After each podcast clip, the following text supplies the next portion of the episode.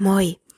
Kuuntelet kolme minuuttia rohkaisua podcastia ja seurassasi on Kirsi. Lukkaan evankeliumissa toisessa luvussa on kirjoitettu. Sillä seudulla oli paimenia yöllä vartioimassa laumaansa. Yhtäkkiä heidän edessään seisoi Herran enkeli ja Herran kirkkaus ympäröi heidät. Pelko valtasi paimenet, mutta enkeli sanoi heille – Älkää pelätkö, minä ilmoitan teille ilosanoman, suuren ilon koko kansalle. Tänään on teille Davidin kaupungissa syntynyt vapahtaja. Hän on Kristus Herra. Paimenet olivat keskellä arkista työtään. He olivat sen ajan hyljeksittyjä ja arvottomia työläisiä. Juuri heidät Jumala valitsi vastaanottamaan ilouutisen kuninkaan syntymästä.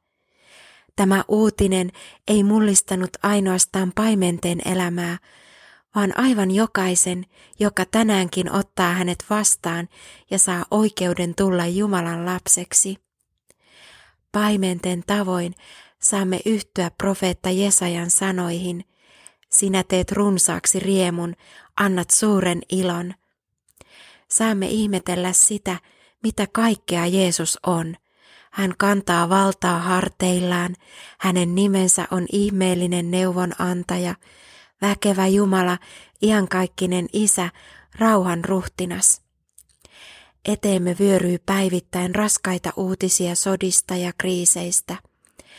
Niiden kuuleminen ahdistaa ja tuo toivottomuutta. Tämä maailma ei pysty tarjoamaan ikuista onnea ja iloa, eikä rakentamaan rauhan valtakuntia – Tarvitsemme joka päivä ja joka hetki muistutusta siitä, mitä todellinen uutinen ilosta ja rauhasta tarkoittaa. Jeesus iloitsee, kun haluamme tulla hänen syliinsä, viipyä raamatun sanan äärellä, olla hänen kohdattavanaan.